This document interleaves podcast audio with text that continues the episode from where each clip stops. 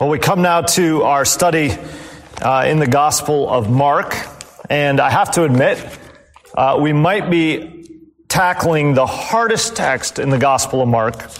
Uh, we're going to be looking at Mark chapter 13. Uh, we began this section last week on uh, what's called the Olivet Discourse. It was a discourse or a discussion with his disciples on the Mount of Olives as they looked over Jerusalem, particularly over that splendid temple.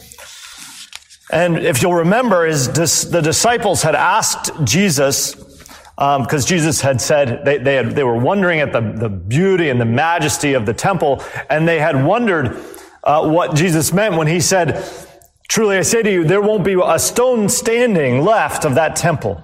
Uh, and that was a shocking thing to hear. This great, massive piece of architecture, a wonder of the world, was going to be taken down, stone upon stone.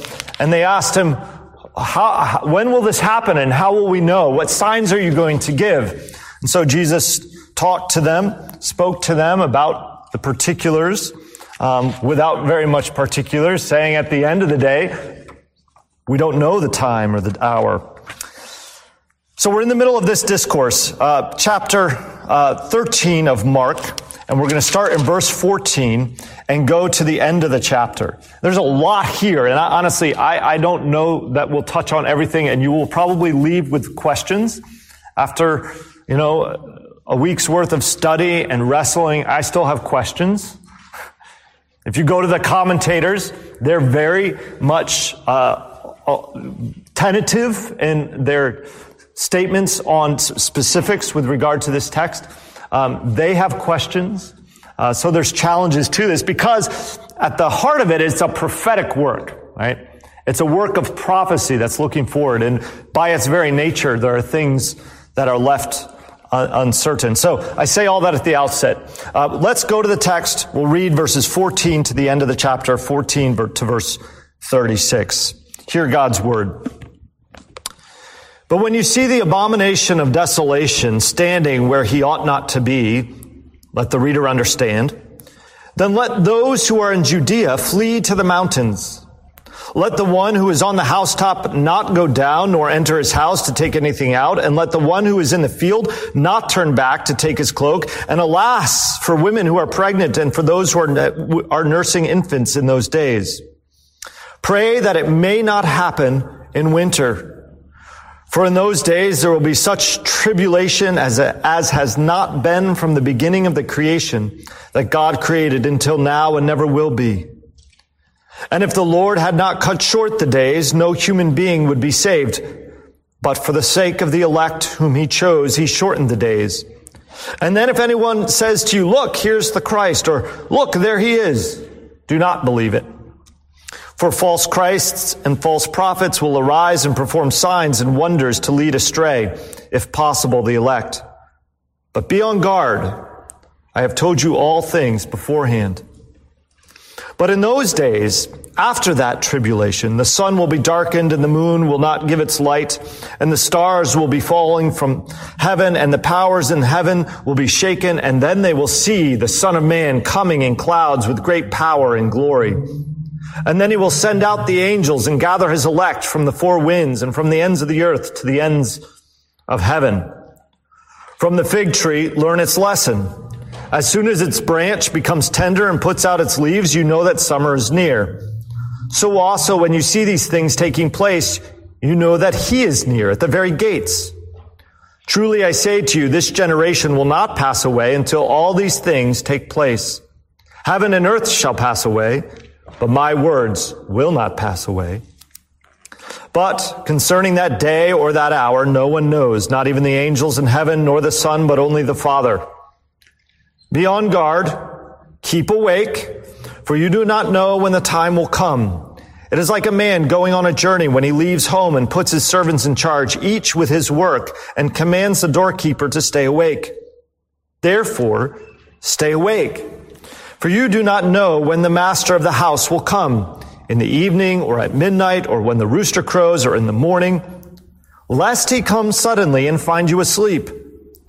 And what I say to you, I say to all. Stay awake. The word of the Lord. Let's pray.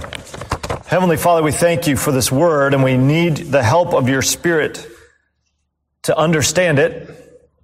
And Lord, in our finitude of understanding, give us the grace uh, to, to, to know Jesus through it, to see him clearly, even if there are details we can't grasp.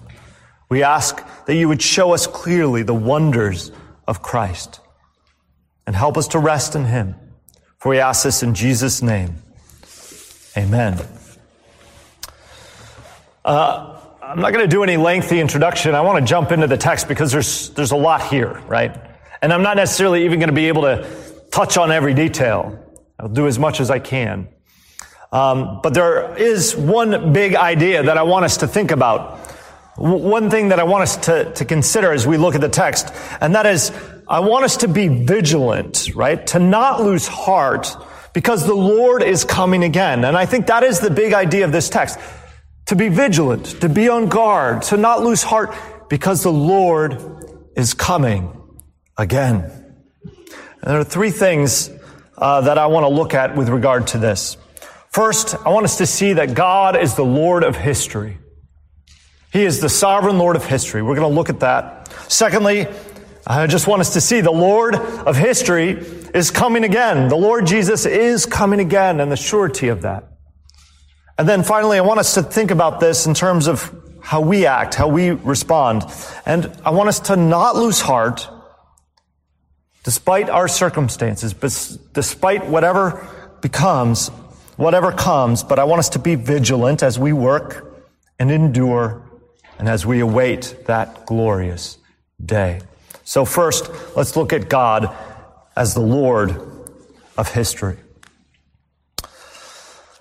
I've already mentioned how challenging the text is to interpret. And one of the things that makes it challenging is that we are not used to prophetic or apocalyptic writing. It's just not part of our uh, regular reading. It is in scripture. We can go back to books like Ezekiel and Daniel and Isaiah and other places where it comes out, but it isn't something that we are that commonly uh, finding or reading. It's not part of our, our, our sort of general life.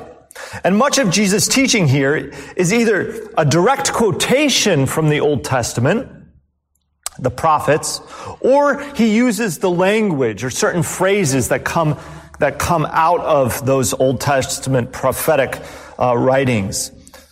And some of those things are odd to us. What is the abomination of desolation, right? And that's a big question we're going to have in the text. Um, and what are these allusions to the sun being darkened and the moon shedding no light and stars falling from the sky? Those are, that's, that, that, that's hard for us to get our mind around. And I'll just use that as an example, that, that verse 24 that says, after the tribulation, the sun will be darkened and the moon will not give its light and the stars will be falling from heaven and the powers in the heavens will be shaken. Right? That's right there, verse 24. But what I want us to see is this is language pulled out of the Old Testament. It was a sort of common language in those sort of prophetic uh, books. I want to give a couple examples. It, it's hard for us to picture, right, the stars and, and everything going away, but it's typical language in these prophetic works.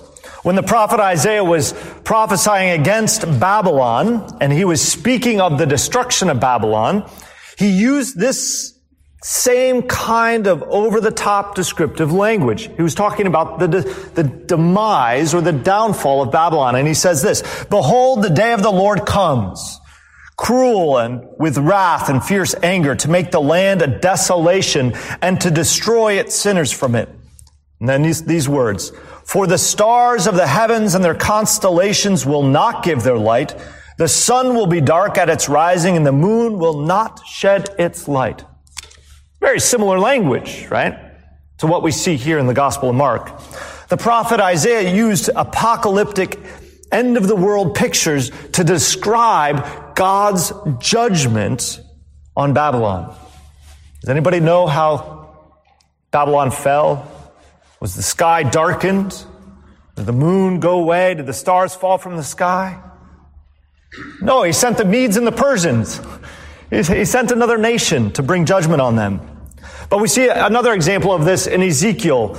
Ezekiel, in a prophet, uh, a, a prophecy of lament for the destruction of Pharaoh and of Egypt. So he's these prophet Ezekiel's writing about the demise, or it's like almost in a lament style for the downfall of Egypt. He says, when I blot, this is the Lord speaking, of course, when I blot you out, I will cover the heavens and make their stars dark. I will cover the sun with a cloud and the moon shall not give its light. All the bright lights of heaven will I make dark over you and put darkness on your land, declares the Lord God. It's interesting. But Ezekiel and Isaiah and now the Lord Jesus. And we'll look we'll come to that section. But I, what I want us to see, and I'm using this illustration to help give you a sense of how the language that Jesus is using comes directly from these Old Testament prophetic works. But there's a second thing. So it's not just that he's using these allusions and this language from the Old Testament. There's a second thing I want to talk about in how we understand a difficult text like this. Right? And I'm going to use a concept that I've ta- ta- talked about in the community group, but I think is helpful for all of us. And this is the idea of prophetic foreshortening. That's a, that's a very seminarian way of saying something. Prophetic foreshortening. Um, and before your eyes glaze over, which they already may be, um, depending how interested you are in these sorts of things, um, prophecy throughout Scripture has multiple horizons.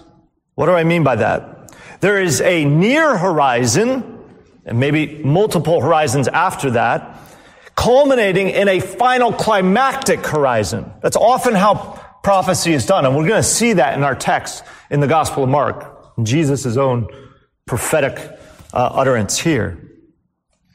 If you've ever hiked up a mountain, You've probably experienced this sort of foreshortening, right? When you plan out your, your hike, you, you see, you draw a line on the map to the top of the mountain, right?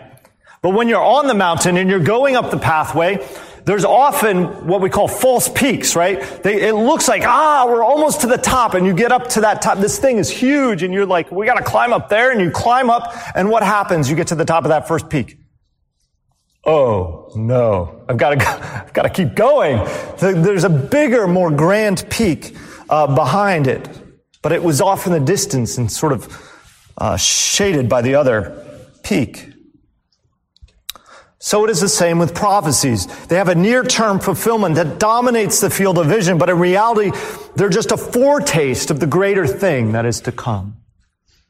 That's what's going on in our text here this morning. In fact, Jesus lays out for us a peak that seems so massive to his disciples that he's concerned for their welfare, that they'll lose sight of the larger peak. And, and this is really at the heart of my first point. Take heart. When, when these things come, when these tribulations come, when it seems like this grand thing is in front of us, take heart. God is the Lord of history and He's working these things out. Not just in His disciples' lives, but in ours. The things that happen are going to happen for a purpose. The good, the bad, and the ugly. All of it all of human history falls under the purview of God's sovereign hand. This is an important truth that we hold, we ought to hold on to. Paul says in those glorious words of Romans 8, he says, we know that for those who love God, all things work together for the, for, for good, for those who are called according to his purpose.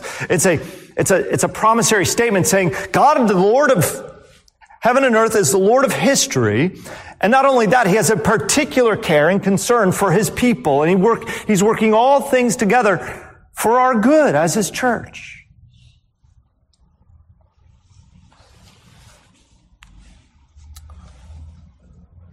And this is what he's telling his disciples here in our text this morning. And he begins by saying, But when you see the abomination of desolation, and right there everybody's, the what? The abomination, the abominable snowman? What? The abomination of desolation? Strange words, right?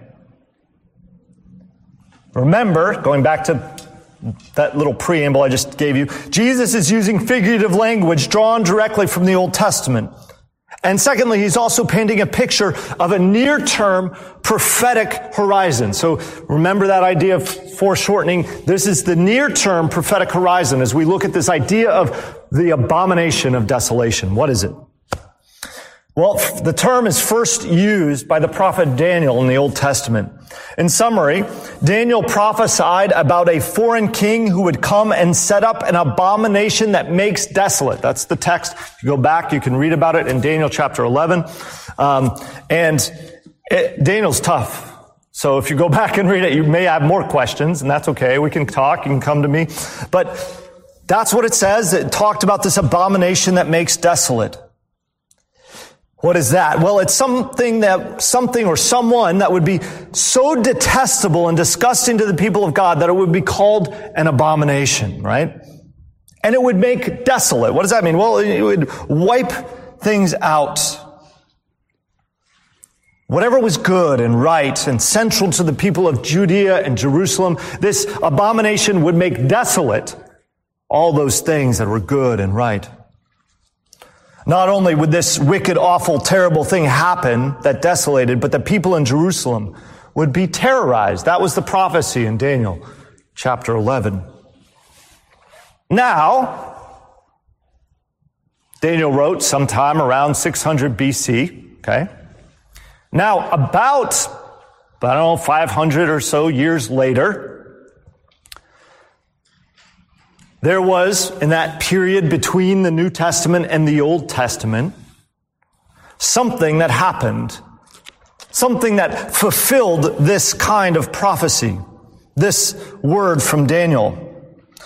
There was a Greek ruler by the name of Antiochus Epiphanes who, in order to squash what he saw as rebellion in Judea and Jerusalem, sent his forces into Jerusalem and Judea to terrorize the people. Not only did he kill many people in the city, but he sent his troops. His troops took over the temple area. They went into the temple. They went into the Holy of Holies. They set up a statue of Zeus and they started sacrificing pigs and doing other worse things in the temple. Jewish scholars have since seen this as the fulfillment of Daniel's prophecy, which occurred in 168 or so BC. But now we come to the New Testament. there you go. There's the, the, the, the, first rise, if you will, the first mountain. Now we come to the New Testament, and Jesus says, just as in Daniel, there's going to be another abomination of desolation. Something that's going to happen here in this city, in this place. Okay? Is everybody still with me? And Jesus is saying, when you see this abomination happen, when you see this desecration of the temple area, when it, when you, when it happens, run. Take off. Literally, head for the hills, right? Head for the hills. Flee Jerusalem. Flee Judea. Get out of Dodge. Don't lose a minute. If you're pregnant or you have a babe in your arms, it's going to be hard because you got to go fast. You need to get out of there. If it happens in winter, well, that's a problem too because winter was their rainy season. The roads would be muddy, but you need to go. To go as quickly as you possibly can. Remember last week, Jesus said the temple would be destroyed. That happened in AD 70. Well, leading up to that destruction, there would be terrible events that would occur in the temple itself. Even at the hands of Jews, like this zealot group that I've mentioned in the past. Their concern was to overthrow Rome. They were the ones who were insurrectionists and who were, who were taking matters into their own hand. They actually went a couple years before AD 70, they actually went and they took over Jerusalem.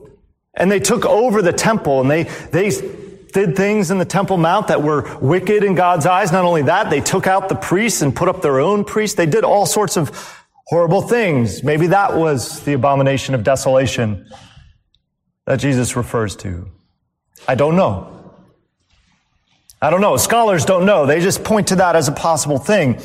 But eventually, the Roman army, led by their future Caesar, Titus, came and laid siege to Jerusalem to squash these rebellious zealots.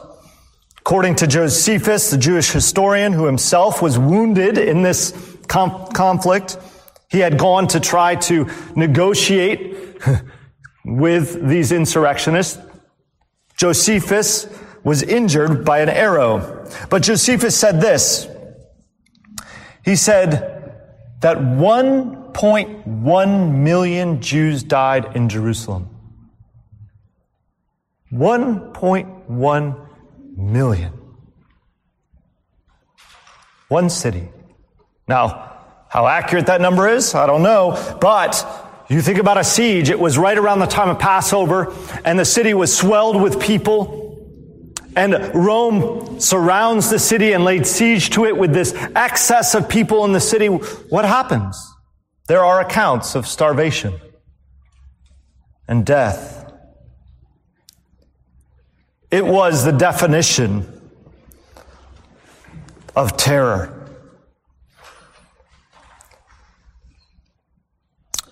So, what do we do with this? all right, great, Rob. You've just told us all about the abomination of desolation that happened in AD 68 to 70. So, what does that have to do with you and me sitting here today? Right? I think it's instructive for us. We are reminded that God is the Lord of history. And this is a particularly important point to remember in the midst of great terror and tribulation. You see, the things that God has planned will surely come to pass. He says as much in verse 31. He says, heaven and earth will pass away, but my words will not pass away. In other words, whatever I decree will happen. Jesus is saying that it may feel as though the world has come to an end. But remember, it's part of my plan.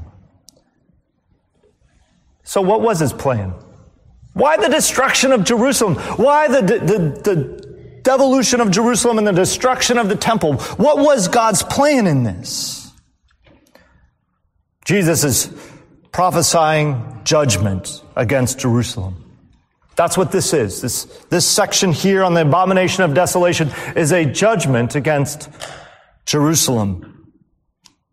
AD 70 was temporal judgment for the rebellious Israelites. And it came to pass. It was not just some chaotic, random machination of the world. He ordained it on account of the sin of his people. Okay? It was a judgment, but I want us not to miss this other part about God and history. It was an awful judgment, but in that judgment, the Lord showed his mercy. Verse 20 notes that the Lord would cut short the days of tribulation. He wouldn't let them go to their final extent, right? As the Lord of history, He does not bring upon the world what we all deserve. This is mercy. For if He did not, if He didn't stay His hand, not one human being would survive. I think that's an important thing to remember when we go through various tribulations and trials. In some ways, they point to the brokenness of our world and the sin that has in, inculcated everything, is part of everything. And it reminds us that the, the just desert for sin is judgment by God. But I don't want us to miss that there's mercy the Lord may permit such terror for a time for his purposes, but there is mercy in his judgment. One such mercy is that he watches over and cares for his people. Notice that the preservation of Jerusalem is on account of God's elect, God's people. He didn't allow the terror to go on forever, forever and for the sake of his elect, he stopped it. But secondly, not only, not only is there mercy in staying his hand, not allowing the, the tribulation to go on for so long, but secondly, Jesus graciously warns his people to flee the city on that day. According to the fourth century historian Eusebius, Christian historian, the church in Jerusalem on that day, around 68 AD, fled to the hillside city of Perea. And there's a secondary thing. Not only was the church preserved as they went up into the mountaintops and into the hillsides to the cities uh, outside of this terrible thing that was going to happen. Not only that did that happen, but as the church goes out, what happens? As Christians flee the tribulation, what happens with the gospel? It goes out to the ends of the earth. And so there's grace in that as well. God's hand of providence is always present, even amidst tribulation. It reminds me of how Corrie ten Boom, stuck in the horrors of a concentration camp full of terror, thanked God for the fleas. Right? Because it kept the guards away from their, their tent, their, their sleeping quarters. Don't lose heart. Even in the midst of tribulation, God is the Lord over history and He cares for us and He provides for us all that we need to endure. But that tribulation and terror was just a small picture, a reminder to the disciples that this world is not our home. The temple in all its glory was just a temporary picture of God's presence with his people. But there is a day yet to come in history when we will dwell forever in the presence of our Lord. And history is moving towards that day. And the things revealed here will surely come to pass. Which brings me to my second point. The Lord is coming again. The first point took a while because I got to set everything up. So just bear with me. But the Lord is coming again. God is the Lord of history. And history is not a cycle, right? It's not reincarnation of the Eastern myth. It's not, uh, you know, the circle of life. We live and we die and we live and we die and we become the earth and other things live and die. It, history is not a circle. History is aiming towards a goal, towards an end. And Jesus shifts in his teaching here from that near-term calamity of the destruction of the temple, which to them probably felt like the end of the world. Can you imagine? Your whole existence is wrapped around this great city and this temple and the worship of the temple. And Jesus says it's going to be wiped off the face of the earth. And they would say, that's the end of the world. And he's saying it's not. That, that's a near term calamity. But it's not the end. So he shifts to the end. Verse 24 says, But in those days after that tribulation, the sun will be darkened, the moon will not give its light, and the stars will be falling from heaven, and the powers in the heavens will be shaken. And then they will see the Son of Man coming in the clouds with great power and glory. And then he will send out the angels to gather his elect from the four winds, from the ends of the earth to the ends of the heaven. Again, as I mentioned at the very beginning, I said he picks up prophetic language and then expresses what the end is like. Uh, he uses metaphorical terms here. I illustrated this already, how I mentioned it in Isaiah and Ezekiel. Did the sky actually, did the stars go away? Did the, did the lights dim in the sky? No. It was meant to be a picture, a calamitous picture of judgment. And now Jesus is taking that same language and describing not the end of any one particular nation, Yes, Jerusalem will fall, but now he's turned his attention to that great peak beyond. He's looking out to the great peak, the Mount Everest, and he's saying, that peak there, at that moment, how do we know he's moving to this climactic end? Well, it's in the description of the Son of Man coming in the clouds with great power and glory. Again, this is all language picked up from the prophets. This is particularly picked up from the prophet Daniel in Daniel chapter 7, where uh, the, the, Daniel says, I saw in the night visions and behold with the cloud of heaven there came one like a son of man. And he came to the ancient of days and was presented before him. And to him was given dominion and glory and a kingdom that all peoples, nations and languages should serve him. His dominion is an everlasting dominion and which shall not pass away. And his kingdom is one that shall never be destroyed. So he's picking up that language from Daniel. And of course, Jesus is speaking about himself. He's speaking about him, the glorious one who will come with the clouds, which is a picturesque way of saying he'll come in full splendor and glory. It's the same way that he ascended, right? We, we saw that earlier in, the, in, our, in our service. And he's going to come in the same manner, full of splendor and glory. But there's a slight difference between Daniel's prophecy and, and Jesus' prophecy. In Daniel's vision, the Son of Man is approaching the Ancient of Days, meaning approaching God the Father himself. And God the Father gives him glory and dominion and power. In Jesus' vision, the Son of Man is approaching the world with all dominion and power at his disposal, and he has come to gather his people to himself from all the corners of the earth, from one edge of heaven to the other.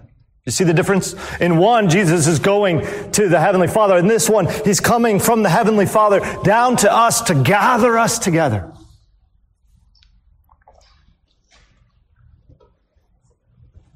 That's why earlier in this chapter, Jesus said that the gospel needs to go out to all the nations.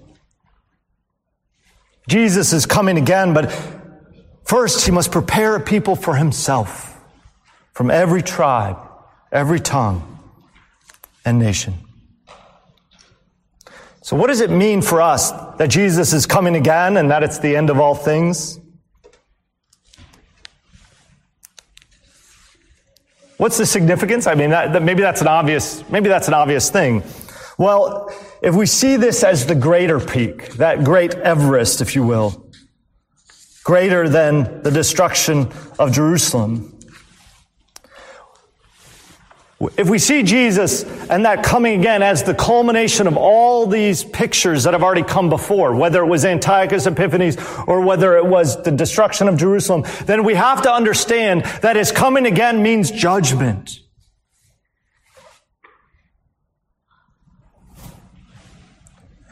That language of the sun and the moon being darkened and the falling of the stars is language of judgment.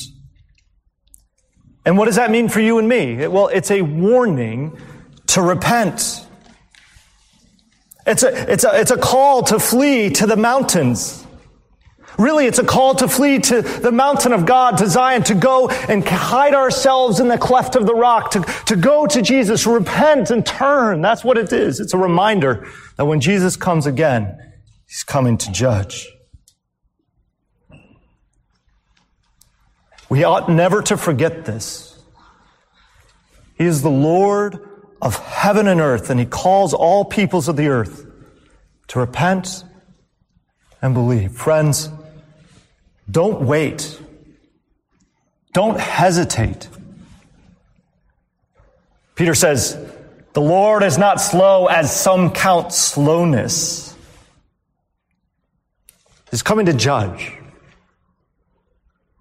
But secondly, he's coming to save. He's coming to free us from the tribulations of this world and the sin and sorrow that clings to us so closely. He is coming to gather us in and to bring with him a new heavens and a new earth where righteousness and justice reign forever, where the love of God and Christ is in all and through all and over all. Jesus coming again is a great consolation for the believer. Finally, this brings me to my final point, conclusion. The question that remains is, okay, Rob, how ought we to live? How ought we to live in light of this truth that God is the Lord of history, that He's working all things together, and that Jesus is coming again to judge and to save? Well, it tells us here in the text. So we can just look directly it tells us not to lose heart, but to be vigilant, to be on guard as we work, as we endure to the end, as we await the day of his coming. Jesus uses an illustration to help his disciples understand as they're going, coming to grips with what Jesus is teaching them. You know, they're sitting on the Mount of Olives. There's groves of olive trees. And there are fig trees. And there are other, uh, other trees. But he looks at one of the fig trees and there he paints a picture for them. He said they're, they're there at the time of year that the, the, the leaves would be shooting out from the branches. And by summertime, the tree would be bearing the fruit of the fig. The figs would be in, in, in season. And Jesus is saying the things that I've described with regards to the destruction of Jerusalem are not far off. In fact, it will happen within your generation's time. It's going to happen. It's going to happen fairly quickly. And he's calling them to be ready, to be prepared, to not be surprised. They wouldn't know the day or the hour, but they were always to be on guard. And he uses another illustration to make this point. Not just a point for the coming of the destruction of Jerusalem, but his final coming. He says, it's like a man going on a journey when he leaves home and he puts his servants in charge, each with his work, and commands the doorkeeper to stay awake. Therefore, he says, stay awake for you don't know when the master of the house will come in the evening or at midnight or when the rooster crows or in the morning, lest he come and suddenly and you find yourself asleep. And this is for us. Not only as we look back and see how the Lord has worked through history, now as we look at the destruction of Jerusalem, but even more as we look forward to the day when he comes again. What type of lives ought we to live? A few things. Be on guard. That's the first thing. No, I said be vigilant. It's the same idea. I think it's easy to be lulled to sleep. It's been two millennia since Christ walked on this earth. We can begin to think like the scoffers of 2 Peter who say, Where is the promise of his coming? For ever since the fathers all fell asleep, all things are continuing as they were from the beginning of creation. Jesus is saying, no, be vigilant. Jesus is coming again. Peter noted this. He said, for they deliberately overlooked this fact that the heavens existed long ago and the earth was formed out of water and through water by the word and that by the means of these, uh, by the means of these, the waters, the world then existed was deluged with water and perished. But by the same word, the heavens and the earth that now exist are stored up for fire, being kept until the day of judgment and destruction of the ungodly. Do not overlook this one fact, beloved, with that with the Lord one day is as a thousand years and a thousand years is as one day. The Lord is not slow to fulfill his promises. Some count slowness, but is patient towards you, not wishing that any should perish, but that all should reach repentance. Be vigilant. It is certain that he is coming again. Be diligent to be found in him without spot or blemish and at peace so be diligent, be vigilant, be on guard. Second, this illustration of work, I think, is a helpful illustration. He says, We are called to labor in this world, to engage in it, to cultivate it. Don't be idle for that day, waiting for that day, but work in light of the fact that the day reveals our work and tests it. Therefore, do all things to the glory of God. Thirdly, hasten the day. What do I mean by that? Spread the good news of the coming of the Son of Man with glory, that in him is judgment, but that in him is salvation. Tell the world of his glory and his love. Hasten the day. Fourthly and finally, rest in the knowledge that Jesus is coming again. He's coming to bring judgment and salvation. But here's the, the, the good news. He's already come. He's already satisfied God's wrath, and so the day of visitation need not be one of dread. For those who trust and rest in the coming King, know that his coming means salvation, restoration, deliverance from tribulation, freedom from sin, freedom from sorrow, freedom from grief. Believer, find comfort knowing that He has made for us a refuge on Mount Zion through His glorious Son. God is the sovereign Lord of history, who is bringing all things under subjection to His Son, who is coming again with justice to bring us home to glory. Flee to Him. Find your refuge in Him. Prepare for His coming with vigilance, with hope, and with love. Let's pray.